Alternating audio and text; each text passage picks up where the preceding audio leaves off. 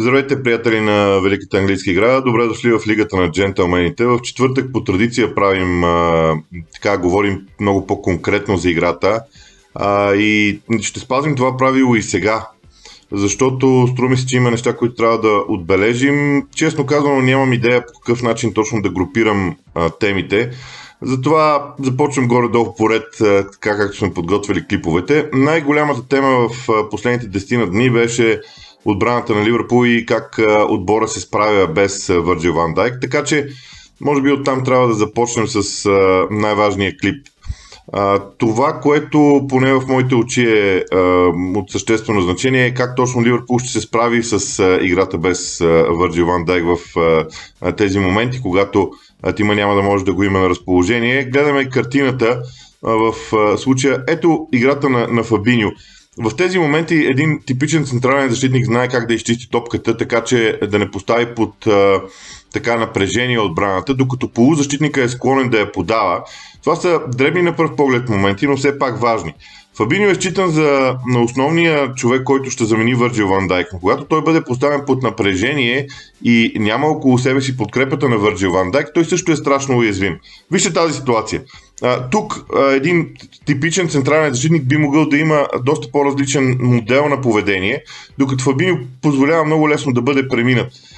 Показваме този клип, защото всички говорят колко добър централен защитник е Фабиньо. Всъщност истината е, че до Върджил Ван Дайк всеки изглежда различно. Без Върджил Ван Дайк изглежда всеки един друг централен защитник вече има малко по-различен вид и по-различно поведение на игрището.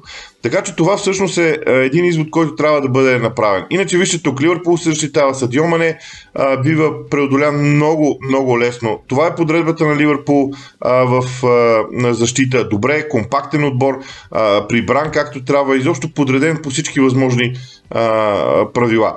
Но има една неувереност в отсъствието на Върджил Ван Дайк, от която няма как да се избяга. Това е нормално.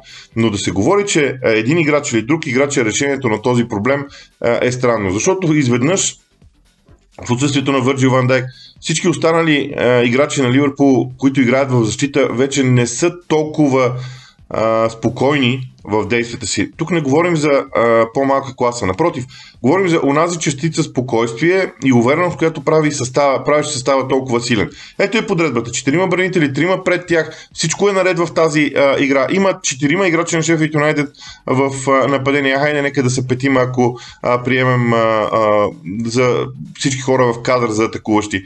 Но това не означава, че Ливърпул е добре групиран. Ситуация е 3 на 3 на крилото. И ако този пас е точен, отново Ливърпул ще бъде пробит през фланга.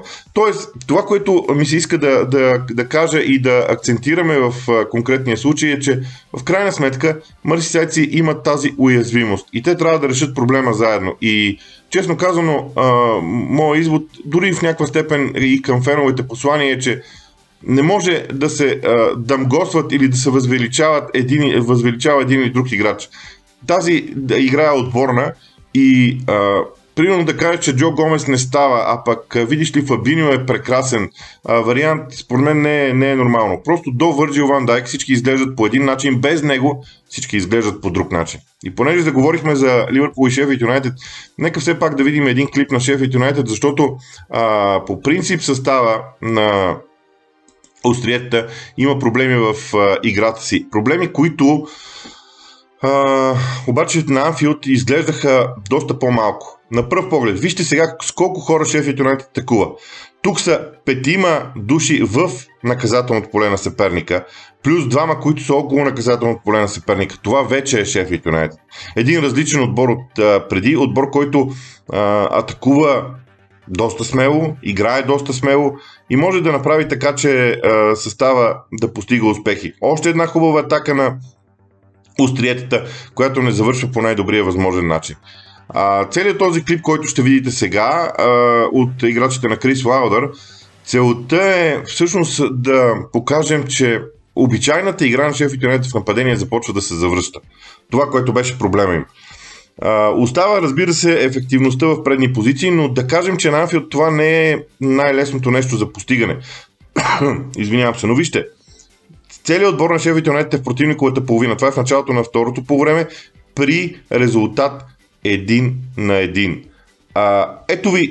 Ето ви смелостта и това заради което си позволявам да кажа, че остриетата ще се върнат в нормалния си стил на игра. А рано или късно това ще се случи в тяхното представяне. Не знам кой ще бъде отбора, който ще отнесе няколко гола в някакъв момент от двубоя. Но Sheffield United вече играе футбола, който обичайно сме свикнали да виждаме. Той никога няма да бъде бляскав, никога няма да бъде от типа на Man City и Liverpool. Но Sheffield United ще бъде отбор, който когато отнеме топката, когато си върне топката в свое владение, ще намира начина да атакува през фланговете, да насища тези зони и оттам всъщност да създава проблеми на противника. Ето тук Девид Магодрик стреля над вратата. Изобщо остриетата имат този начин на игра, който да им донесе успех и ми се струва, че това ще се вижда все повече и повече. На Анфилд те пропуснаха доста чисти възможности. Не искам да ги наричам голове,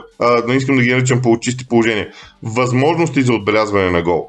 А следващия им съперник е Манчестър Сити. Сега при Ман Сити има едно друго много интересно явление, което сега аз не мога да го нарека, може би грешно се изразих като казах явление, защото при Ман Сити има едни процеси, които изглеждат странно. А именно отбора изглежда доста еднообразен. Това, с което Ман Сити винаги се отличава, е, че когато се изправи отбор срещу тях, те имат огромен брой оръжия и методи, модули дори ако искате ги наречете в играта си, така че да преодоляват съперника. Обаче това не се вижда толкова често.